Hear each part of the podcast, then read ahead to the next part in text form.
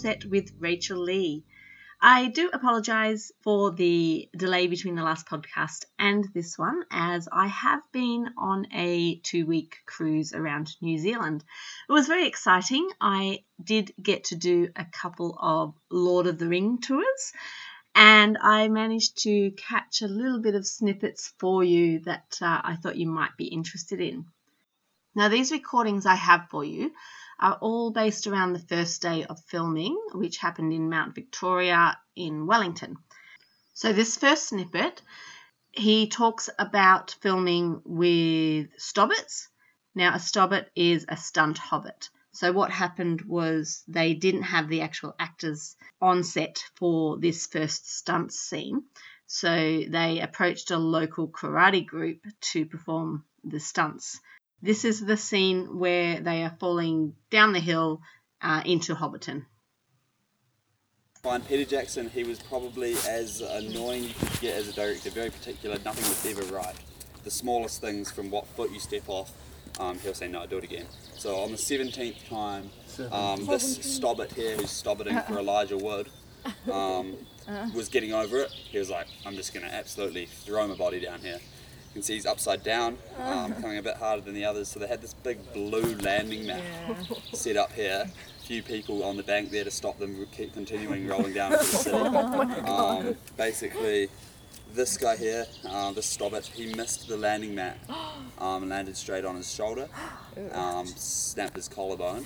So first location, first um, scene of filming, you got someone lying on the ground with a broken collarbone, um, and he goes, "Oh, I think I've broken something."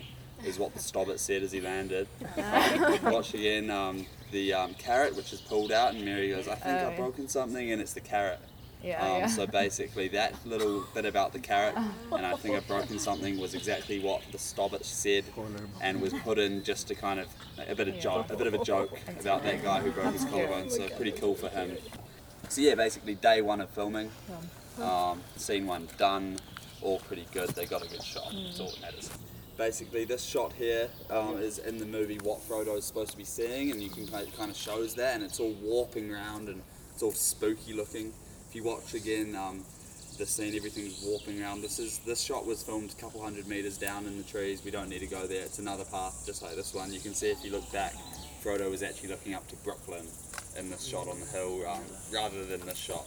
Here, um, they used a film technique to get this um, warping um, trees and stuff. The film technique is called the Hitchcock effect. Um, basically, if you're not familiar with that film technique, it's um, they put a camera on a dolly and the, they pull the camera backwards, and at the same speed the camera gets pulled backwards, the, the zoom on the camera goes in at the same speed. So you're pulling it back while zooming in, creates an optical illusion. Um, basically, nothing actually moves, but it creates this spiraling, spooky look, which is how they got this shot. Um, a couple hundred meters back down there.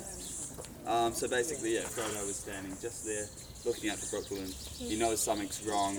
Um, basically, the um, the Ringwraiths, the uh, back riders, horse and riders. Um, he could kind of tell that someone was something up. The ring didn't feel right, um, and then they needed to hide and get off the road into the Hobbit hole where they ducked away. Yeah, so they um, they basically could ride because of the path here. They'd ride the horses straight straight through to here, and basically the hobbits needed to tuck themselves into this hiding spot. Most recognisable scene here on Mount Victoria. Yeah, you could spend all day um, trying to find this tree. Um, if you look around, these Monterey pines are all pretty much the same size, and yeah, basically there's the Monterey pines in the background here. You can't, you could, you could, you won't find that tree. Um, basically, I see, pe- I see people every day taking selfies in that, hot, in that, where that cliff bank there. But look at the tree; it's very much different. Um, so basically, um, yeah, that tree was not here. They came and bought this huge dead tree. Um, basically, the guys at Weta Workshop turned that dead tree into a very much alive looking tree. Um, that's their job to make things look real. So remember, these are four fully grown men. Um, that's one huge hole. If those are four fully grown men, that's one massive tree. All these Monterey pines are not going to crack that. Um, so first three um, scenes, all for Fellowship. Well, early on in the fellowship, um, the shortcut to Mushroom, tumbling down to um, trees, hiding from the um, horse and rider for Fellowship over the Ring being filmed, the very first scenes. Um, then a couple hundred meters um, across through the trees to where we're standing um, down below, there's a flat area where they filmed the um, the assemble of the army at um, Dunharrow. So basically, Return of the King, third movie. Um, so 200 meters away from where they're filming for the beginning of Fellowship of the Ring, they're filming for um, scenes here at Dunharrow and Return of the King. Um, just kind of elaborating on the fact that they were filming all three movies. Um, all of the footage across all three movies um, filmed in 15 months.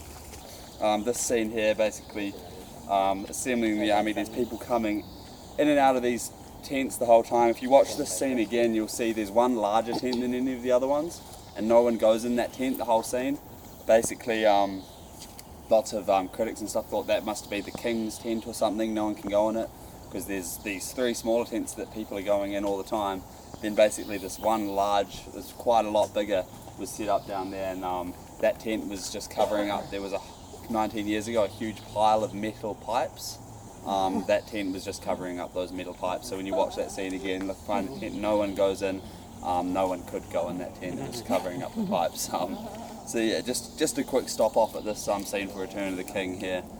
These um, running, the hobbits running through the trees was filmed through the trees below us here. You can see obviously these spooky looking trees. They're supposed to go dead straight, but the wind here in Wellington, they've gone like this. Peter Jackson knew perfect place to film a kind of spooky forest um, scene. So the um, hobbits making their run to Bucklebury Ferry through the night.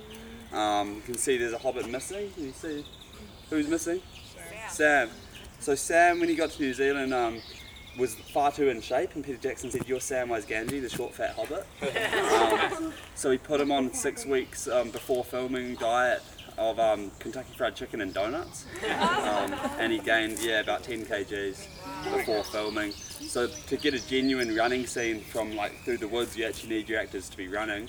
So um, kind of these three hobbits genuinely the look on their faces is like when this when is this going to stop? 20, 25 takes later, um, things weren't. Yeah, very fussy. Peter Jackson made them do it about 25 times running through here. Samwise physically couldn't, um, but the other three needed to keep running. Uh, basically, in the scene, whenever you see Samwise, he's been hiding behind a tree and jumping out from into the shot, um, but not actually doing any of the running. So basically, these shots here was where the secret of filming in Mount Victoria was kind of released to the public. So those first um, three scenes tumbling down the trees, it, no one really knew, basically because everyone was being told to go away because of landslides, no real interruptions. Here you can see that uh, they've already got the spooky trees, then they needed this kind of more to add the kind of more spooky feel. They used smoke machines to get the fog in the background. So they were blasting huge amounts of smoke into the trees here. All that smoke rose up through the trees, um, and then everyone down in the city, only 600 meters into the city, there, looking up, was going Mount Victoria is burning down on fire. Fire brigade. Eventually, rumours that Peter Jackson was filming up here, but no one even at this point still knew what for. Just that Peter Jackson was filming for something, and then obviously once kind of like New Zealand knew Lord of the Rings was being filmed. It worked. It was uh, it was pretty straightforward that Lord that, that people worked out Lord of the Rings was being filmed in Wellington in the public parks in the city. Then they see the horse and rider again, um, and they all get down in the bushes. So they were kind of um, down the bottom there, and the horse and rider was standing where we are here. Um, so you can see this shot here, the um, basically yeah, the tree with the spikies coming out on it, being this one here, um, and then the tree on coming out by the camera was actually down down below. You can see a tree that pokes out there. This scene had a little was a little bit challenging them for, for them to film. So the riders are not um, neither dead or alive, if you remember. Um, so basically, you can see the horse's breath, and you could also see the rider's breath, but because um, it was kind of a cold October's night, and basically they um, were trying for ages to make him hold his breath, not see his breath, and they weren't really getting the shot they wanted. Um, it was proving to be a bit challenging to get no breath at all for a good amount of time. Um, they thought they were going to have to edit out the breath, which 19 years ago, editing out kind of breath from a shot was actually pretty challenging um, to keep background, but edit out just the breath. It's moving. Um, it's not easy. Um, then this guy had this great idea. He ran to his car and grabbed something. Anyone have an idea what he grabbed?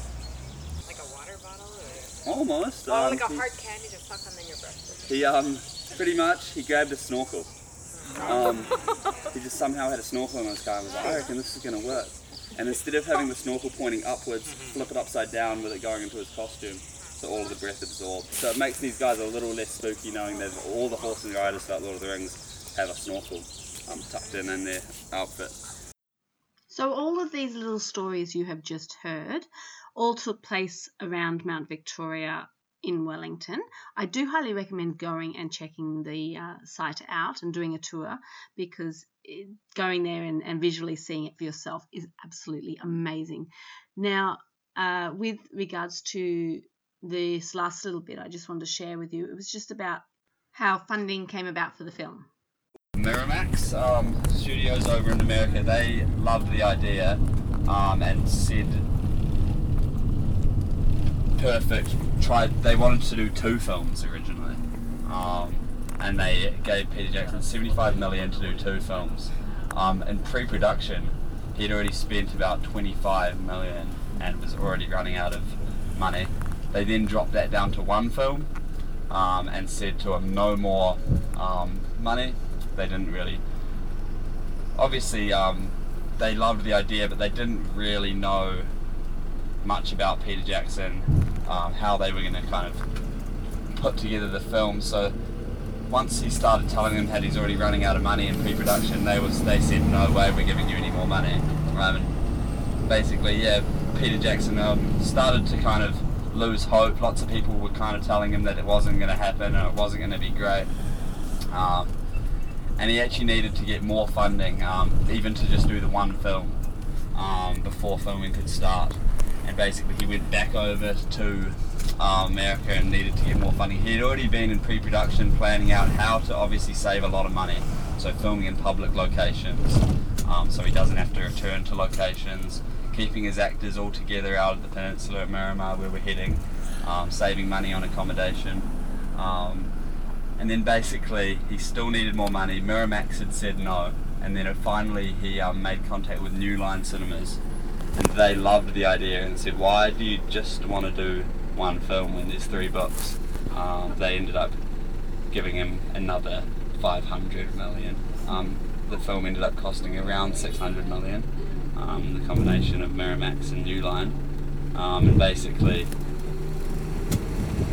very good investments for them. They not a single dollar was wasted with a film making over, over three billion. Um, so yeah, basically, um, New Line saved the day, and they they had faith in Peter Jackson. They didn't really know though the plan of how he was going to do it, um, kind of in this unorganized fashion. Um, so pulling through um, pretty amazingly. Um, some Kiwi amateur director being given 500 million by New Line Cinemas to make Lord of the Rings out here in New Zealand. And the last part of the tour, which I don't get to share with you on this one, was around the Weta workshop itself in Wellington. Now, this is the workshop that was set up originally to make props for Lord of the Rings, and the Weta workshop now make props for a number of local and international films. So they've made props for things like King Kong, Chronicles of Narnia, Avatar, and so on. So I hope you've enjoyed today's episode podcast uh, for the Lord of the Rings tour. As I said, I do recommend that if you are going to Wellington, do go and check it out. Uh, if you are doing a tour of New Zealand, also head up to Tauranga and do the Hobbiton set as well, which is also amazing. Anyway, thanks again, and I look forward to talking to you next time. Bye.